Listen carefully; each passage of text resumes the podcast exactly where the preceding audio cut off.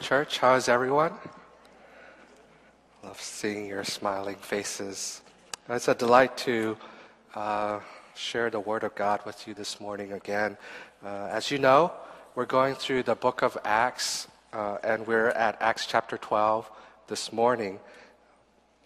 It's a story about uh, Peter, and he's put in prison again for the third time and uh, he escapes for the second time. It almost reminds me of that Monopoly game where you go to jail and he keeps getting these um, get out of jail cards from, from, from God, right? And he escapes.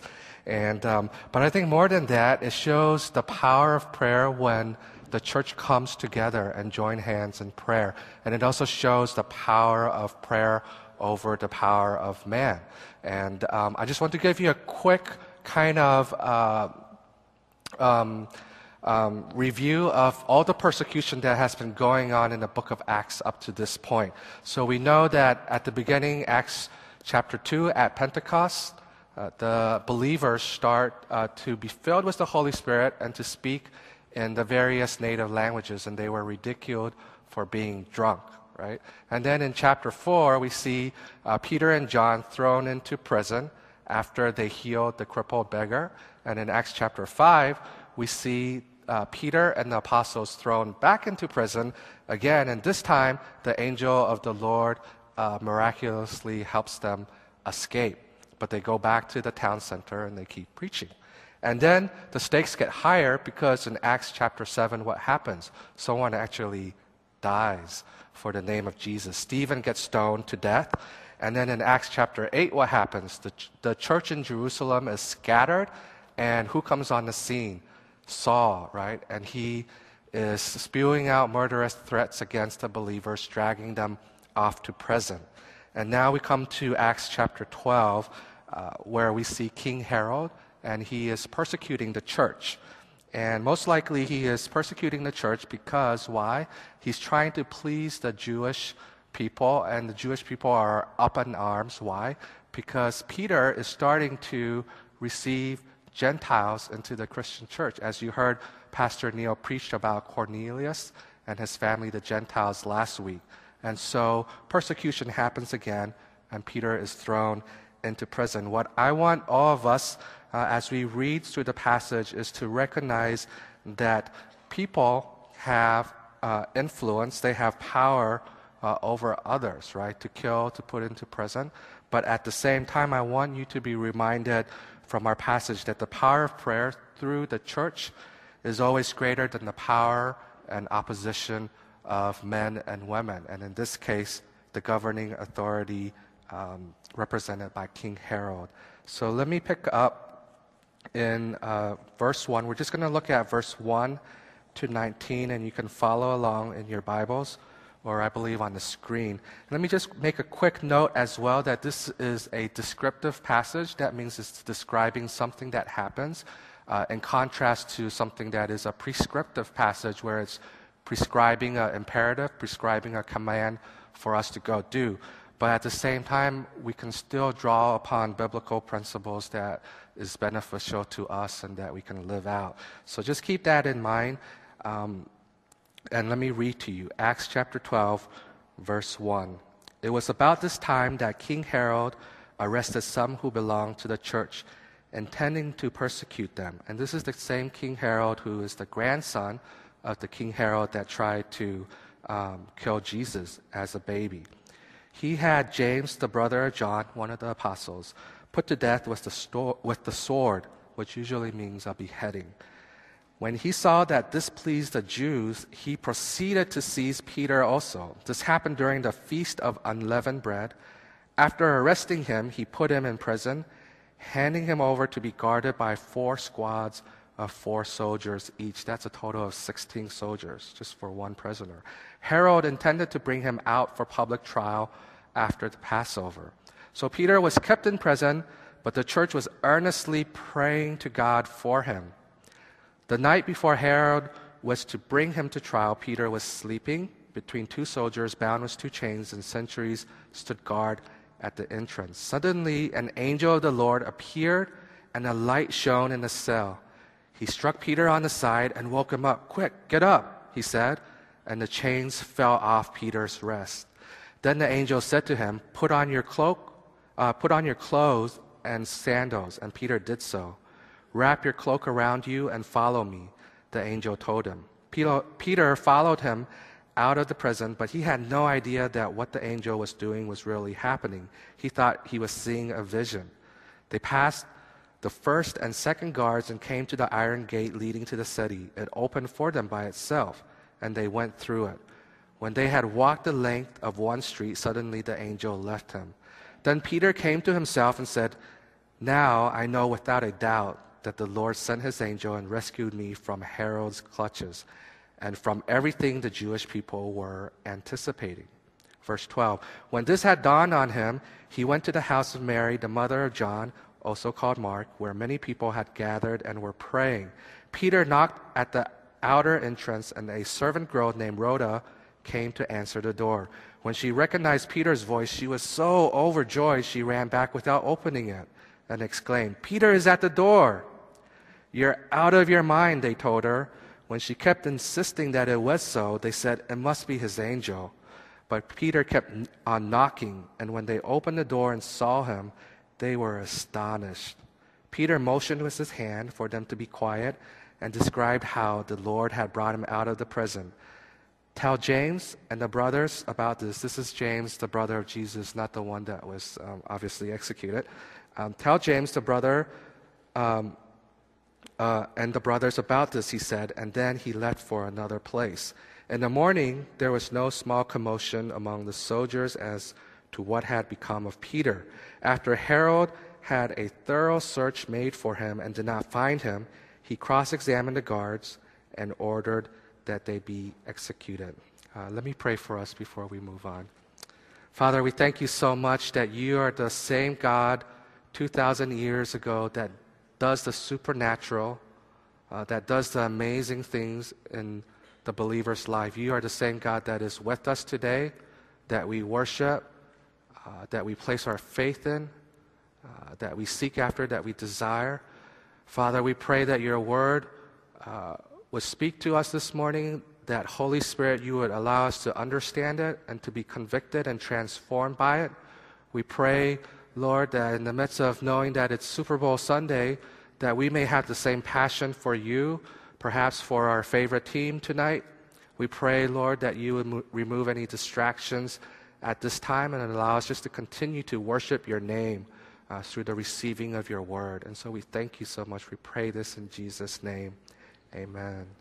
Um, if you'd like to follow along in the bulletin, it usually has um, the main points. And what I'd like to um, show you from this passage this morning is that the power of prayer in Acts chapter 12 re- reveals a few things. It reveals that um, prayer brings us together, uh, prayer allows the supernatural to happen, and prayer grows our faith, and finally, prayer leads to uh, powerful testimonies. So prayer brings us together. Verse 5, if you look back with me, it says, So Peter was kept in prison but the church was earnestly praying to God for him. Now, there are times that we have personal prayers. You might have a prayer closet at home. You may um, pray each morning uh, in, in the morning between you and God. But there are also times that we have corporate prayers. And what I want to uh, challenge all of us is that personal prayer is wonderful, but there are times when God calls us together in prayer, and it leads to what? It leads to unity. Uh, Matthew 18, chapter 18, verse 19 to 20 says, uh, I'll just read it to you. It says, Again, truly I tell you that if two of you on earth agree about anything they ask for, it will be done for them by my Father in heaven. For where two or three gather in my name, there I am with them. Um, keep in mind that this passage is actually in the context of dealing with sin in the church, but I think the principle is still the same in that God recognizes unified hearts and corporate petitions. Because in this case, it says what? It says Peter was in, kept in prison in verse 5, but the church was earnestly praying what? To God for their own needs? No, they were all unified, praying for one thing. They were praying for Peter. And what I want us to realize is that there's this amazing power through unified prayer, even throughout uh, church history. And this is uh, a quote that I love from A.T. Pierson. It says, There has never been a spiritual awakening in any country or locality that did not begin in unified, uh, united prayer.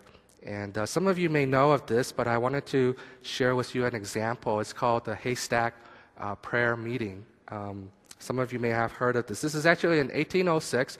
A group of five college students at Williams College decided to gather together to talk about the spiritual needs of Asia and to pray together.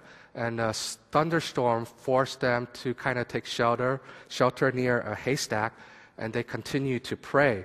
And actually, as a result of these prayer meetings, it led to uh, the formation of um, the modern mission movement in America.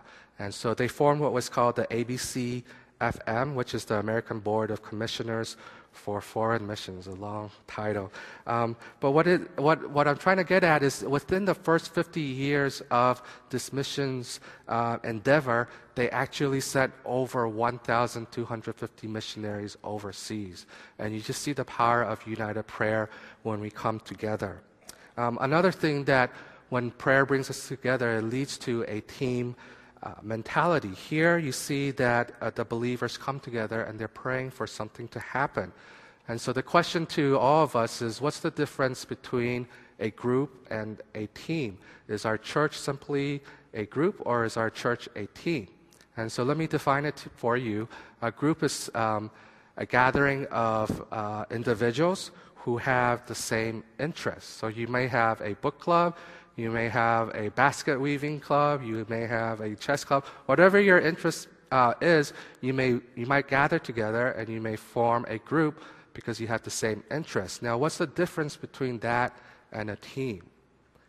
A team is uh, a group of indi- individuals who gather together with um, not only the same interests, but the same goal. And as you guys know, tonight the Denver Broncos will be playing the North Carolina Panthers. And obviously, these are teams, and their goals are to what? To win the Super Bowl. You know, I had to put in the Super Bowl somewhere for today, right? Um, but what I want to challenge you is that, you know, as a church, you know, when we come together, when we pray, if we are not working towards something together in terms of a goal, then we end up doing nothing together. And prayer allows us to work together as a team for that common goal. And that is why we should pray, you know, together and when we come together. And the last thing that I just want to highlight that when prayer brings us together is it leads to uh, perseverance. It says that the church was earnestly praying to God for him. Now, unless you kind of research a little bit, you, w- you won't know that the Feast of Unleavened Bread is actually a seven day feast ending with the Passover. And so what we see here is actually the church has been gathered together praying for several days. And not only that, but we know that they are praying through the night. How do we know that? Because it says that Peter um, in prison had already fallen asleep. And when he actually escaped and uh, came to the home of where the believers were praying, they were still gathered together. Obviously, hopefully they were praying and not sleeping too. But they, you know, most likely they were praying through the night. And it shows that there's a perseverance when you're coming together. And so I don't know if you've ever prayed through the night before, but the question is, do you think it's easier to pray through the night on your own or with other people? Um, it reminds me of this illustration of cyclists when they race. I don't know if any of you here are are avid cyclists, but actually when they race, they compete in teams, right? And the, the reason is because that competing in teams is actually easier. There's usually one person that's um, um, set apart to be the leader who will eventually win. But what happens is the cyclists that go f- ahead help um, create a drag that allows the ones in the back to um, not use as much energy. They actually are able to conserve up to 20 to 40 percent of their energy just riding that way. And so, in the same way, um, I believe that kind of shows that um, doing it together makes it easier in terms of perseverance. Um, I kind of joke that. Um, I love sitting there because every time I sit there, I hear this amazing voice behind me, so passionate. And, uh, and I finally figured out it was Frank. Uh, not to embarrass you, but, you know, the point of it is like, it keeps me going. It keeps me wanting to like praise God. And part of it is, why do we come together on a Sunday? Because we could just worship at home, right? And this kind of corporate coming together, whether it's prayer, worship, it, it, it helps spur one another on. It, it, excites us for the name of Jesus Christ. And I just want to read to you uh, Hebrews chapter 12, verse 1 to 2. It says, Therefore, since we are surrounded by such a great cloud of witnesses, let us throw off everything that hinders and the sin that so easily entangles, and let us run what? With perseverance, the race marked out for us, fixing our eyes on Jesus, the, uh, uh, the author, the pioneer, and the perfecter or finisher of our faith. And notice the pronoun here. It doesn't say, let me run with perseverance. It's saying, let us, um, we, us. We're doing it together. And so the final kind of challenge and perhaps application uh, for this part is I, I really want you to think about, about this. Being able to pray together beyond just our personal needs and our personal situations and for the church and the world around us when we come together is really a sign of our uh, maturity in our prayer life as well. And so, you know, the challenge for all, all, of us is that are we willing to share prayer requests with one another and are we willing to come alongside of each other to pray together? And so there are several um, ways that you can do that. I think most of you know you know, there's actually uh, early morning prayer uh, Tuesdays at 6 a.m. I know it's it's very early and it's cold in the morning, but you know, anyone's welcome to join that. And we actually pray for the different ministries of NCFC in the mornings. Um, we also have early morning prayer Saturdays at 7 a.m. And actually, I was just talking with Elder Michael. The time that we pray before service um, is actually open to anyone to come together and pray as well. So, moving on, uh, we see that prayer brings us together. We also see that prayer allows for the supernatural to happen. And the first thing is that prayer calls upon the Spirit of God to do the work. Um, we see that here uh, was Peter. It says that he was uh, pretty heavily guarded with four squads of four soldiers. Now that means that they're rotating. There's four soldiers that guard him, and another four soldiers come maybe after uh, three or four hours. And um, he's actually bound between two soldiers, and there's two soldiers at the entrance. And you might be asking, why, why all this um, heavy, um, you know, so many people to guard him? And the reality is, he's actually escaped from prison already. And I think King Herod and his pride, he's, he's saying, you know, I'm not going to mess up. I'm not going to be the one that's embarrassed. And, and he's determined to try Peter and to execute him. But we see in throughout the whole uh, narrative from verse 6 to verse 10 what happens. The chains fell off. Uh, he passed through the guards in verse 10, and the iron gate opened in verse 10. There was no human effort involved. Um, by the way, for those of you who wondered if I've seen Star Wars, I finally did make it out, and a lot of people, um, or a couple of people offered to, to, take me, so thank you. But um, I just wanted to kind of, I apologize for those who haven't seen it. This doesn't give it away at all, but I just felt like this was the perfect illustration for what's happen, happening here with Peter. Um, there's a main character named Rey, and she's captured by the dark side and the stormtroopers, and she's finding out that she has the power of the Force. And uh, in one scene, she's she's she's captured, and she's like she's like trying to conjure up the Force, and she says to the stormtrooper at the door, um, I think this is the line from from the movie. It says, "You will remove these restraints and leave the cell with the door open." Right? And it didn't work at first, and then she says it again, and the stormtrooper's like, "Okay," and he just like walks away, and even leaves the gun at the door for her to use, right? And it just kind of reminds me of this scene because it's like the angel of the Lord comes, he, he literally passes through all these guards and they're just kind of like oblivious. They, I mean, I don't know if they had fallen asleep or they're just unconscious. They, they can't even tell what happens in the morning the next day, right? And so this is what's going on. And what I want to challenge us is that so many times I think as, as a church, you know, we think that prayer is in preparation uh, for the work. That means we come together and we pray before we do a, an outreach or different things, and rightly so, we should do that. But what I want to challenge you um, and, and the way we think is that we have to realize that prayer itself is the work. That means um, when we pray, it is a call, it is a petition to the Spirit of God to act. And everything we do after prayer is simply coming alongside of the Spirit of God at work. Uh, I love these lines from um, other uh, Christians who have passed away. One is Hudson Taylor. It says, he says, it is possible to move men or to move people through God by prayer alone. And this is from Martin Luther. It's a little funny. He says, Work, work, work from morning until late at night. In fact, I have so much to do that I shall have to spend the first three hours in prayer. And so you see these men of God, how important uh, prayer is, and rightly so it should be for us too. Um, I just want to give you an illustration as well for uh, how the power of prayer allows the Spirit of God to, to work. Um, as you know, in June, uh, January 2015, NCFC sent their first um, short term team to, to Thailand. And it was a wonderful experience. And one of the things that we had planned was to do a drama, to, to do a skit in, the, in the, town center where we lived in Pak Phanang. And there's literally over a thousand people that came out um, to, to see. Now, we weren't the only um, performance, there were several, and, and actually, all of them were children except for our group. So we were, we were the only adults. But what happened, uh, what was amazing is, so we showed up early, we got the approval of the mayor to, to perform, and we signed up, and they said we were group number seven.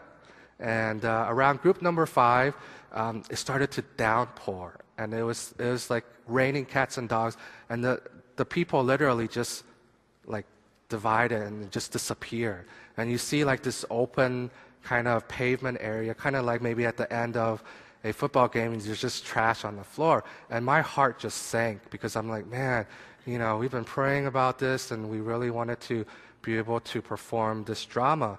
And so what I said to the team is, you know, let's just start praying as, as a group, you know, as a team, let's just united hearts, let's pray that God would remove the rain and allow us to be able to perform the drama that you guys had prepared. And so, in the middle of group six, um, they're still performing in the rain, but there's no one watching. But the rain starts to go away.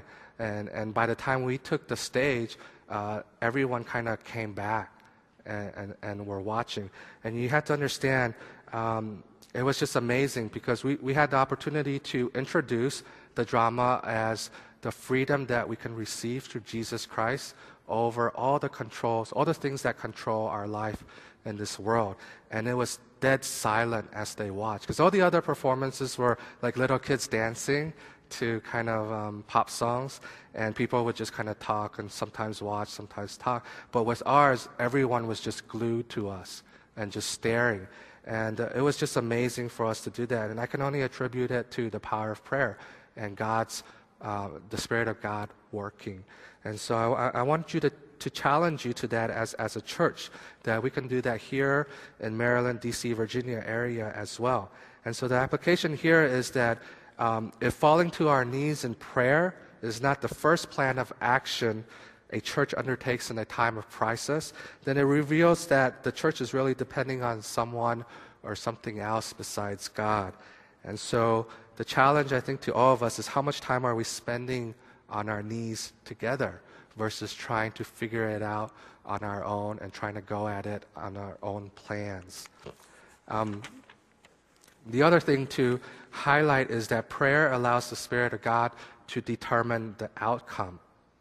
We see that obviously Peter escaped here, but if you notice in, in verse 2 of Acts chapter 12, what does it say? It says, James, the brother of John, one of the apostles, uh, was put to death by the sword. He had his head cut off. And so the reality is some died and some escaped. And um, what I, I, actually mentioned this when I preached uh, Acts chapter 5 when apostle uh, when the apostles were put in prison. But I just wanted to highlight this again because really prayer allows the Spirit of God to determine what happens. You know, the fact that the apostles were freed uh, from prison is not so that they could become comfortable and go on with their life, it's so that they can continue to bear witness for the name of Jesus Christ.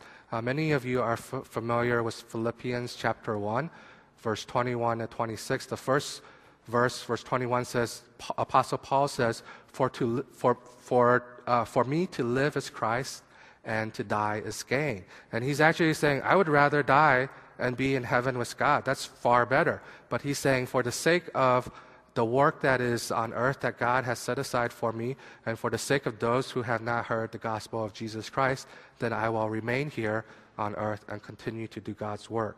And so you have to understand that there's a reason for why God does that. Perhaps um, he, he really missed James and wanted to have James uh, beside him. But you also have to remember that James and John were the ones that said, I want to sit beside you um, in heaven. And God said, Well, can you drink the cup that I will drink? And you see that here, James dies. He drinks the cup, right? And so from church history, we also know that actually all the apostles died for the name of Jesus Christ, except for John, who was um, exiled on the island of Patmos. And so the application here is for us as a church is are we willing to let the Spirit of God determine the outcome of our prayers? And are, are we willing to accept and trust in the will of God even when it doesn't make sense to us? It doesn't make sense. Why does James have to die and Peter gets to escape, right? Moving on, the, th- the third uh, point to highlight is that prayer grows our faith, verses 11 to 15. Now, there's uh, basically three main characters here. You have Peter, you have Rhoda, the servant girl, at the door, and you also have the church who is praying together. And uh, it's, it's really neat because you see that uh, Peter doesn't even realize what is going on. He thinks it's a vision. I mean, I kind of joked that he had a vision when he uh, reached out to Cornelius, he must be thinking like, "Wow, this this this vision, this dream is like real life. It feels so real, right?" And so, you know, he's going through this and he doesn't even realize it.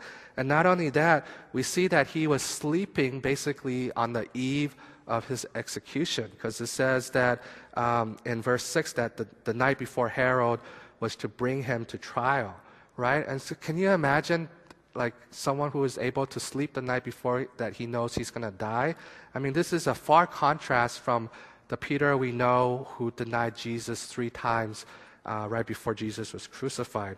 Um, and so you see just his faith growing. But I would even challenge you that even with the faith that he has, he's still growing in his faith. Why? Because the angel actually gave him step by step instructions. He says, Get up. He says, Put on your clothes and sandals, wrap your cloak around you, and follow me. I kind of almost feel like it's it's like how I treat my, my children in the morning. You know, you, it says a light shown, right? I turn on their light and they still don't get up, so I have to nudge them, get up, and, you know, put on your clothes and your socks and come downstairs and they're all uh, groggy, but they follow me like that, right? And so, in some ways, what it's showing us is not only like faith like, um, or childlike faith, but it also shows that faith always needs to be put into action through obedience. It's not just saying, oh, I have faith, but it's through your actions, which is what this whole series in the book of Acts is about. And as you guys know in James chapter 2, verse 17, it says, In the same way, faith by itself, if it is not accompanied by action, is dead. So moving on, we see also Rhoda's faith in verses 13 and 14. It says, Peter knocked at the, at the outer entrance, and uh, he must have uh, said that it was him because it says the servant girl named Rhoda came to answer the door. And she actually didn't open it, but she recognized his voice. And it just reminded me of the dialogue that took place between Jesus and Thomas. As you guys know, Thomas is, was one of the apostle, uh, disciples who doubted that Jesus really rose from the dead. He said, Unless I see your nails, unless I see the scar on the side, I'm not going to believe. And this is what Jesus had said to uh, Thomas in John chapter 20, verse 29. He said to Thomas, Because you have seen me, you have believed. Blessed are those who have not seen and yet have believed. And so I just want to highlight Rhoda's faith because he didn't, she didn't even see Peter's faith, I mean face, and yet she believed and ran, ran back in excitement. And you know, for all of us, some of us may have seen visions, But for those who haven't, you know, know that you're blessed as well because it's, it's your faith um, in who Jesus is, even without seeing, but in believing. So I want to encourage you in that sense. And finally, we have the church's faith um, in verse 15. Uh, th- this is actually the, the weakest faith here in this story, right? It says that they told Rhoda, You're out of your mind. And even as she continued to, to, to insist that it was Peter, they said, Oh, it must be his angel, meaning his guardian angel, which in the Jewish um, culture usually has a likeness to, to the person that the angel guards. And so they just thought it was Peter's angel, and they, di- they didn't believe her. And, um, and you know, what we see here, though, what's amazing is that even in the midst of their lack of faith, God is still accomplishing the work. I mean, isn't that amazing that He still goes about um, answering our prayers? And not only that, He actually answers their prayer in the, in, in the midst of them praying. I mean, that's pretty amazing. So I challenge you that persevere in prayer and believe, and sometimes God even answers your prayer before you even finish your, your prayer. Um, and so the challenge and, and application that I, I hope we as a church can take from, from this part is, you know, how has God grown our faith corporately as a church through answered prayers? You know, do we record them? Do we celebrate them together? Um, and, and finally, are we even living our life in a way that allows the Spirit of God to grow our faith? Um, uh, uh, two more quotes that I wanted to read to you. Again, one is by Hudson Taylor. It says, Unless there is an element of risk in our exploits uh, for God, there is no need for faith. Unless there is an element of risk. And this is actually by John Piper from uh, Don't Waste Your Life. It says, um, challenging to me as well. It says, Oh, how many lives are wasted by people who believe that the Christian life means simply avoiding badness and providing for the family. So there is no adultery, there is no stealing, there is no killing, there is no embezzlement, there is no fraud. Just lots of hard work during the day and lots of TV and PG 13 videos in the, in the evening during quality family time. And lots of fun stuff on the weekend woven around church, mostly. This is life for millions of people, wasted life. We were created for more, far more. And so that's the challenge to all of us through our prayer life.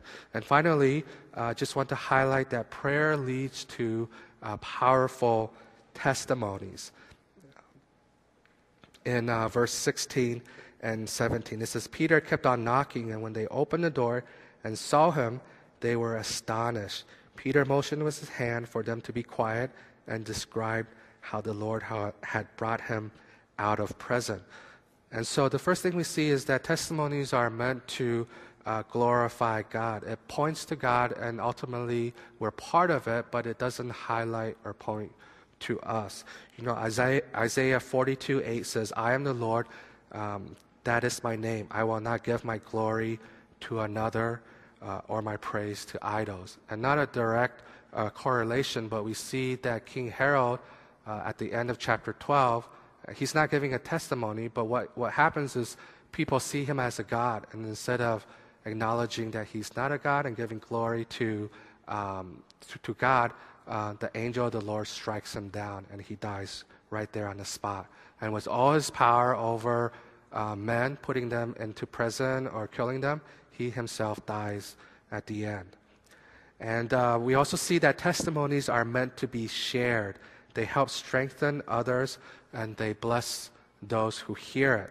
And uh, just as an illustration, you know, uh, Lila and I, we work with a church plant uh, in South Thailand. And, and as a smaller congregation, it's easier to do.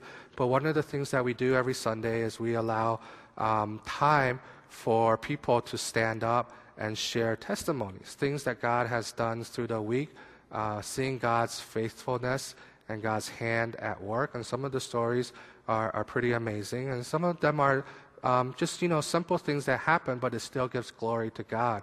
And so, you know, as a church, I challenge that we do that too. We share testimonies. Because we know in 1 John chapter 1, verse 3, it says, We proclaim to you what we have seen and heard, so that you also may have fellowship with us. And finally, one thing just to highlight, it's not necessarily in the text, but, you know, testimonies are unique. And that's why I started by saying this passage is descriptive. That means we're not meant to take it and try to do it ourselves. We're not trying to put ourselves into prison and trying to escape um, through an angel of the Lord. But what it does um, say is so that it's okay. We don't have to copy other people's testimonies, and we continue to trust and desire for God to write the stories, the testimonies of our lives. And so we give praise to God for that way. Um, before I close, and like to invite the um, praise team to come back up, you know, I thought um, just an amazing thing that we can do as a congregation together as an application uh, to what we just heard in the sermon is um, not a ministry time, but how can we come? We're already together, right? How can we come together and pray? And I just want to spend maybe the next um, um, few minutes before we finish with the communion for today um, to, to apply it. And what I want us to do is, I want us to be able to pray for one of our missionaries that we sent out. Now, a lot of you, I know you had the bulletin in hand, but did you realize that on the back of it, there is actually um, a missionary that is highlighted for the month? And here we had the Forkios, and they were actually the highlighted missionary for January.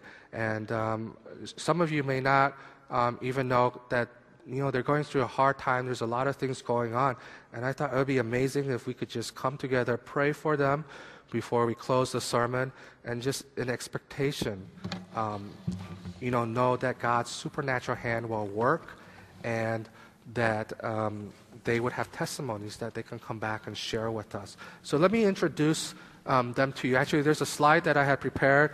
Um, it's James and Denise Forkio. They were actually sent as missionaries from NCFC back in February 2012. They went to Ghana and then eventually uh, came back and went to Papua New Guinea uh, as missionaries. So they serve with Wycliffe Associates to help uh, facilitate Bible tr- translation in Papua New Guinea.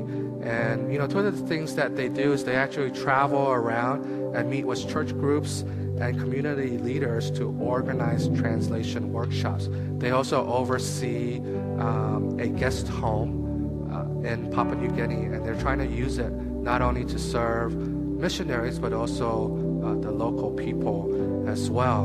And um, you know, some of the prayer requests to to highlight. I'm sorry if it's a little bit small. I, I meant to have it on the screen, so if you forget as you're praying, you can kind of look up. Um, but let me just read it to you. The first is that Denise, Denise is actually planning to travel to Australia in mid February uh, to see a, a, ear, nose, throat um, doctor because actually she's been struggling with not being able to hear uh, in, in, one side of her ear.